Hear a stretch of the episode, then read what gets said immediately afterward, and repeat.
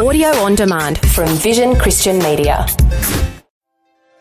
A warning to be aware of what may be lurking around the corner. Here's Dr. Michael Youssef.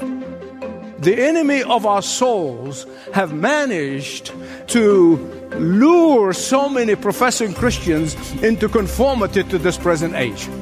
Satan is happy to sing lullaby to all the spiritually sleepy Christians. Satan convinced many others that because grace of God is free, therefore grace will cover sin and disobedience when it is even deliberate. In the meantime, devastating volcanoes are around the corner. Welcome to Leading the Way with pastor and author Dr. Michael Youssef. If you're not familiar with Leading the Way, here are the basics.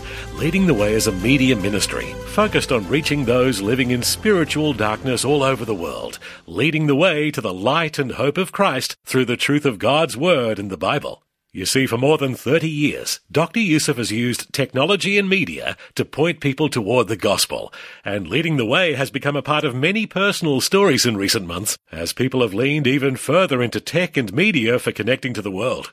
Right now, though, let's listen as Dr. Youssef shares a message from his powerful series, Identity Transformation. Mount St. Helens in the Cascade Range in the state of Washington exploded. Let me read to you what the scientists have said about that. They said this is the most visible indication of the power of nature that the modern world has ever seen. End of quote. Precisely at 8:32 a.m. Pacific time on that day, May 18, 1980, the explosion ripped that mountain with a fierce 10 million TNT. That is roughly 500 Hiroshimas. Think about that. Before it took place, scientists knew that it's coming. Scientists have warned government officials that it is coming. Scientists have pleaded with government officials to evacuate the mountain, and the government did. All government authority united together in order to get people out. And they all left except for a white bearded fellow by the name of Harry Truman. No, not the president. and 60 others. I will never forget watching that man being interviewed on television. When Mr. Truman said in an interview, he said, I am not leaving this mountain. I know this mountain. This mountain is my friend. This mountain will never hurt me. This mountain will never harm me. I trust this mountain, so I'm staying right here. And 60 other people followed him in that foolish decision. When the mountain finally exploded, Mr. Truman and those 60 others who refused to heed the warning were charred by 300 degree temperature moving at 200 miles an hour. Now, this obviously left an indelible impression on me because I've always viewed my gift as an exhorter from the Word of God. And so when I see something like this, it cannot leave me very easily. Because spiritually speaking, I am watching again and again, this time, those who refuse or ignore the biblical warnings sadly will experience a far worse spiritual fate than Mr. Truman and the 60 others on Mount St. Helen. Here's what I perceive, at least what is happening today. The enemy of our souls have managed to lure so many professing Christians into conformity to this present age. Hear me please. Satan is happy to sing lullaby to all the spiritually sleepy Christians. Satan is more than glad to lull many Christians to sleep, spiritually speaking. Satan convinced many others that because grace of God is free, therefore grace will cover sin and disobedience when it is even deliberate. Satan delights in getting us into busy life I mean, we get so bogged down with the social activities and social life and with sports and everything else that's going on that we spend so much time getting bogged down in life's activities that we leave very little time with God and His Word. In the meantime, devastating volcanoes are around the corner. Again, it appears to me at least. There are very few who want to heed the warnings. There are very few who are sobered up there are very few who are willing to examine their life's priority. There are very few who want to reassess uh, where they are spiritually. There are very few who want to self examine themselves as the scripture exalts us. There are very few who want to make the hard decisions of placing God back in our lives, in our homes, in our churches. It is no wonder that Peter's words in this particular epistle, he left the very last, most powerful warning to the very end of the epistle. Turn to 1 Peter 5 8. I want to give you a literal translation. Verse 8 Be sober, be vigilant, because your adversary, or your enemy, or your accuser, the devil, prowls around looking for someone to devour. The amazing thing here is that the Word of God does not go on to give us a list of do's and don'ts. That's not the Christian life. The Apostle Peter does not give us a list of to do, what to do, and what not to do. The Word of God gives us a condition in which we can find ourselves victorious over sin.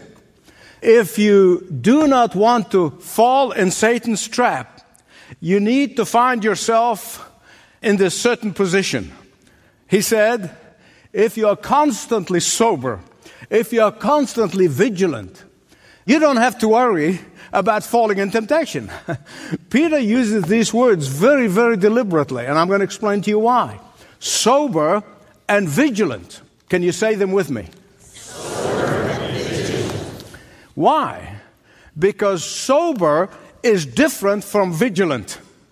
You can be sober without being vigilant, but you cannot be vigilant without being sober.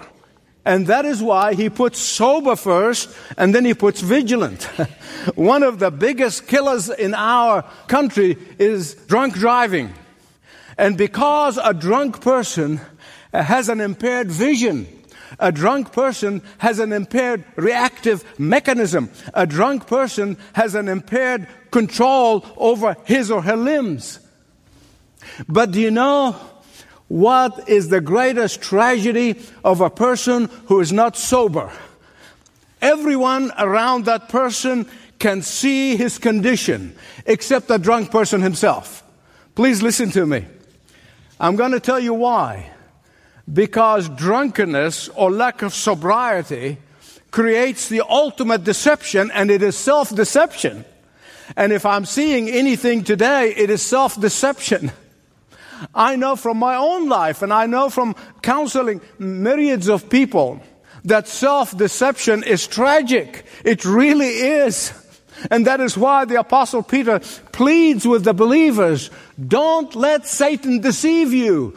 Don't fall for Satan's deception, for he ultimately wants to lead you into self deception.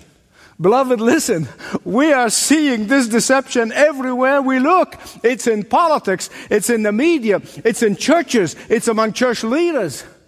And one of the things that Satan uses effectively is to get us so bogged down in our lives, in our sports, and in our activities, in our social activities, and in the media, on and on and on and on. We get so bogged down, and we have very little time to spend with God and His Word. Because that's the only way you can remain sober and vigilant. Peter is pleading with us to be serious minded as to the devil's intention toward us, the believers. His intention is in to entrap us. And don't ever forget that entrapping us may take days or weeks, but sometimes may even take years. He is constantly working, setting up the traps, and it takes time to set up the traps. Sometimes it takes a long time. Sometimes it happens very quickly and then wham, we're in the middle of a volcano. In Luke 22 31, Jesus gave Peter a warning Simon, Simon, Satan has sought permission to sift you as wheat. But I'm praying for you. Listen, I saw, I grew up with wheat sifting from the chaff. It's not a joyride. And Jesus was warning Peter this is going to happen. But Peter probably was thinking of his experience the day before the crucifixion when he denied his Lord three times. But I also learned something else about what Peter said here uh, through the research that I have done with my book, Conquer. And if you have not read it, let me encourage you not only read it, but heed it. And I discovered that there are three times a lion lets a roar. He lets a roar when there is an intruder, some other lions coming into his territory, and he's saying, Get out of here. This is my turf. Get out. So he'll roar. The second time a lion roars is when he sees a thunder. He hates thunder and lightning. And he roars. But the third, and perhaps what Peter had in mind here, the third occasion in which the lion roars, he probably roars the loudest also, is when he catches his prey. Perhaps this is the roar that Peter has in mind. When a lion is setting up the traps to catch his prey, he is as quiet as a mouse. Extremely quiet. This lion, when he sets his sights on his victim, he become perceptibly very quiet. He's tippy-toeing. He doesn't want his prey to know that he's nearby. So he's very, very quiet. But the moment he catches his prey, he moves with lightning speed to catch that prey. And then once he got this prey under him, he lets the loudest roar. It is a roar of victory. It's a roar of subjugation of his prey. It is a roar of intimidation of his prey. A surrender. No wonder Paul said about Satan's conniving, cunning, planning, entrapping, setting the traps. He said, of all this, we're not ignorant. I wish we can say that. Don't take lightly Satan's design to devour you. Don't be flippant about you taking baby steps away from the Lord and from His Word. Don't rationalize or explain away the coldness of your love toward the Lord and put some sort of spiritual tag around it. The scripture is filled with examples of how great men and women who have failed to see the traps that are being set for them, and then when the volcano came, they wept bitterly. There's a world of difference between being ambushed and staying ambushed. Probably this difference cannot be clearer than the difference between Peter and Judas. You see, they both were warned by the Lord. They were, really. The Lord warned Peter, You're going to deny me three times. And at the Lord's Supper, he warned Judas, He's going to betray me. They both were told about the traps of the devil. One whipped bitterly and repented, and God used him mightily, and the other one wept, but he committed suicide. What's the difference? What's the difference? One got trapped and did not stay trapped, and the other one got trapped and he stayed trapped. Look at verse 10. We're still at 1 Peter chapter 5. And the God of all grace. How many graces are this? The God of all grace who called you to his eternal glory in Christ will himself restore you and make you strong, firm, and steadfast. You see, His grace is given to us not so that we may take it for granted, not that to presume on God's goodness and live in disobedience, especially deliberate disobedience. His grace is given to us to give us victory. His grace is given to us to empower us, empower us to overcome, to recover what is lost, to recover the time we spent away from Him, to recover our loss of appetite for serving Him, to recover the lost opportunities of ministering, to recover lost resources and lost money and lost blessings that we spent on other things other than His kingdom to help us recover. He can and He will replace the year that has been eaten by the locusts. Because He is the God of all what? I will never forget when my family and I were happened to be speaking at a seminar in Hawaii, and, and then we got invited to go and tour the uh, memorial of Pearl Harbor. As we stood there with the guide, and, and he was telling the story afresh, and how we were so oblivious to the Japanese scheming and planning and plotting of this kamikaze attack, I can tell you, uh, it put shivers down my spine. When they came under the cloak of darkness within 200 miles of the Hawaiian shore, they had very clear mission. They had very clear vision. Total destruction of the naval fleet in Hawaii.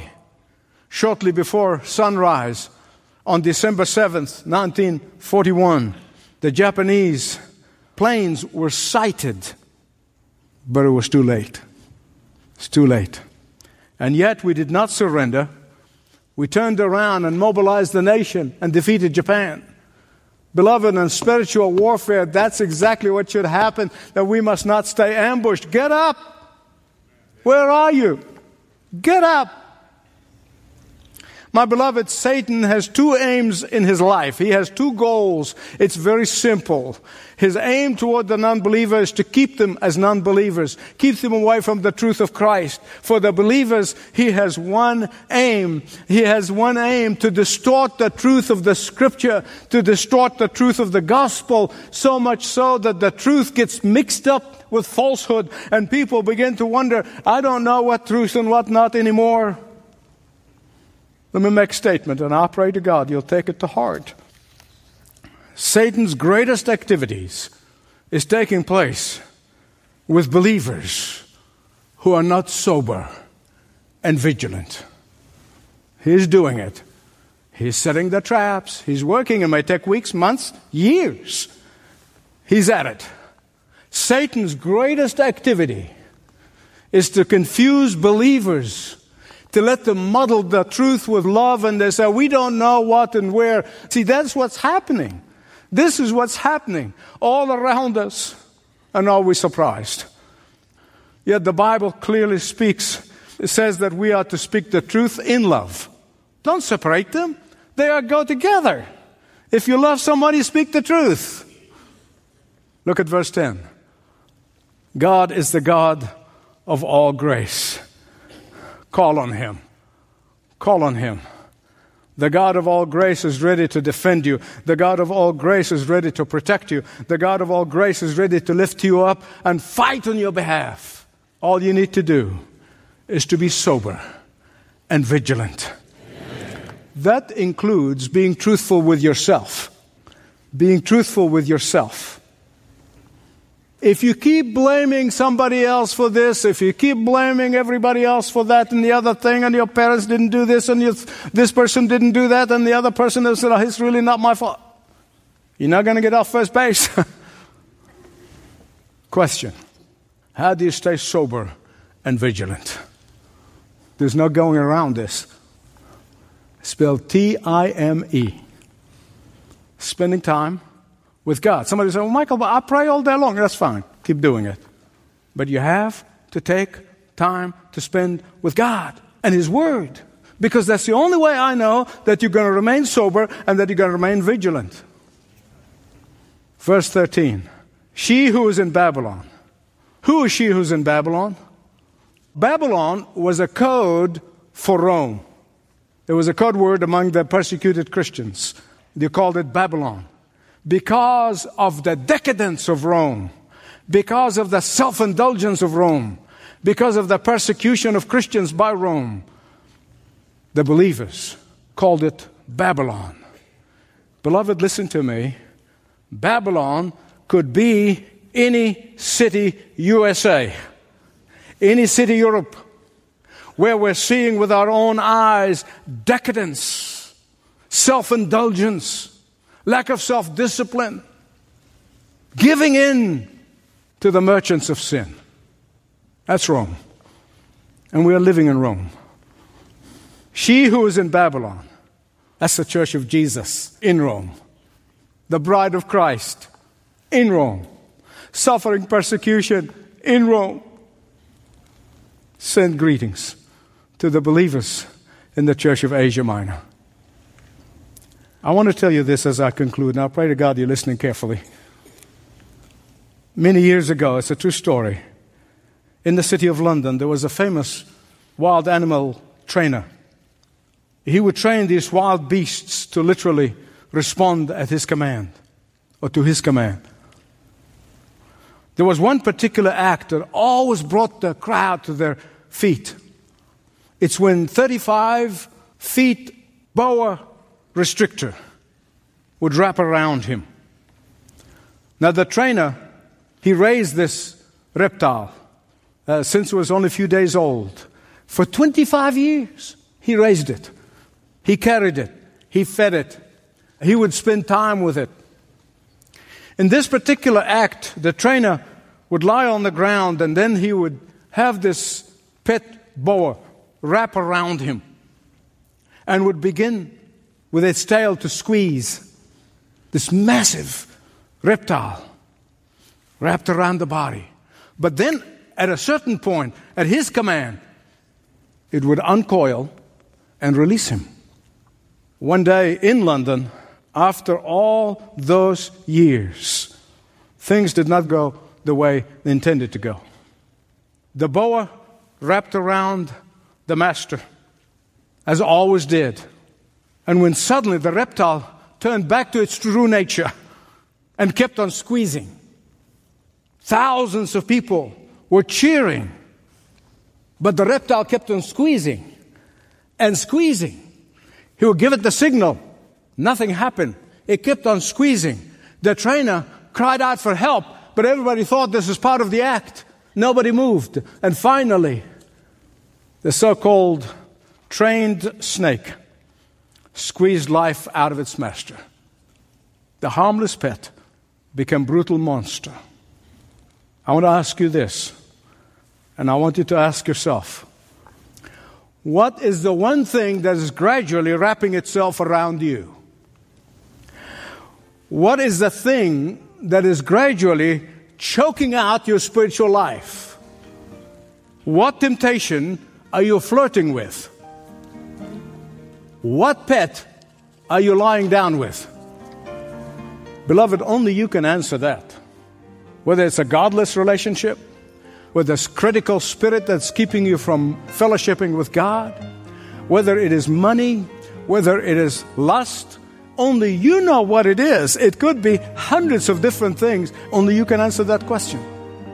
And today, whatever it may be, I pray to God that you drop that reptile We'll pick them up later and throw them out. Amen. This is Leading the Way with pastor and author of more than 40 books, Dr. Michael Youssef. You can listen to other messages in this series, Identity Transformation, by visiting our website today, ltw.org, ltw.org. Never before has our nation been so divided, so distracted, so prone to seeking our own way. Yet for the believer, we are called to a hope that does not disappoint. Join Leading the Way's newest initiative, Awake Australia, a call to God's people to pray for a spiritual awakening like we have never witnessed before. We are asking Bible believing Christians all over the country to join us as we pray in our neighborhoods, our cities, and on our campuses. Pray that God will bring salvation and revival to our land. Will you partner with Leading the Way by joining this growing movement to awake Australia? Together, we will proclaim the uncompromising truth of Christ. To join us in this critical mission, go to ltw.org and sign up today. Engage with Leading the Way by calling 1300 133 589. That's 1300 133 589. Or the website again is ltw.org. ltw.org. And so we've come to the end of today's time together. Do join us again next time, won't you? This program is furnished by Leading the Way with Dr. Michael Youssef, passionately proclaiming uncompromising truth.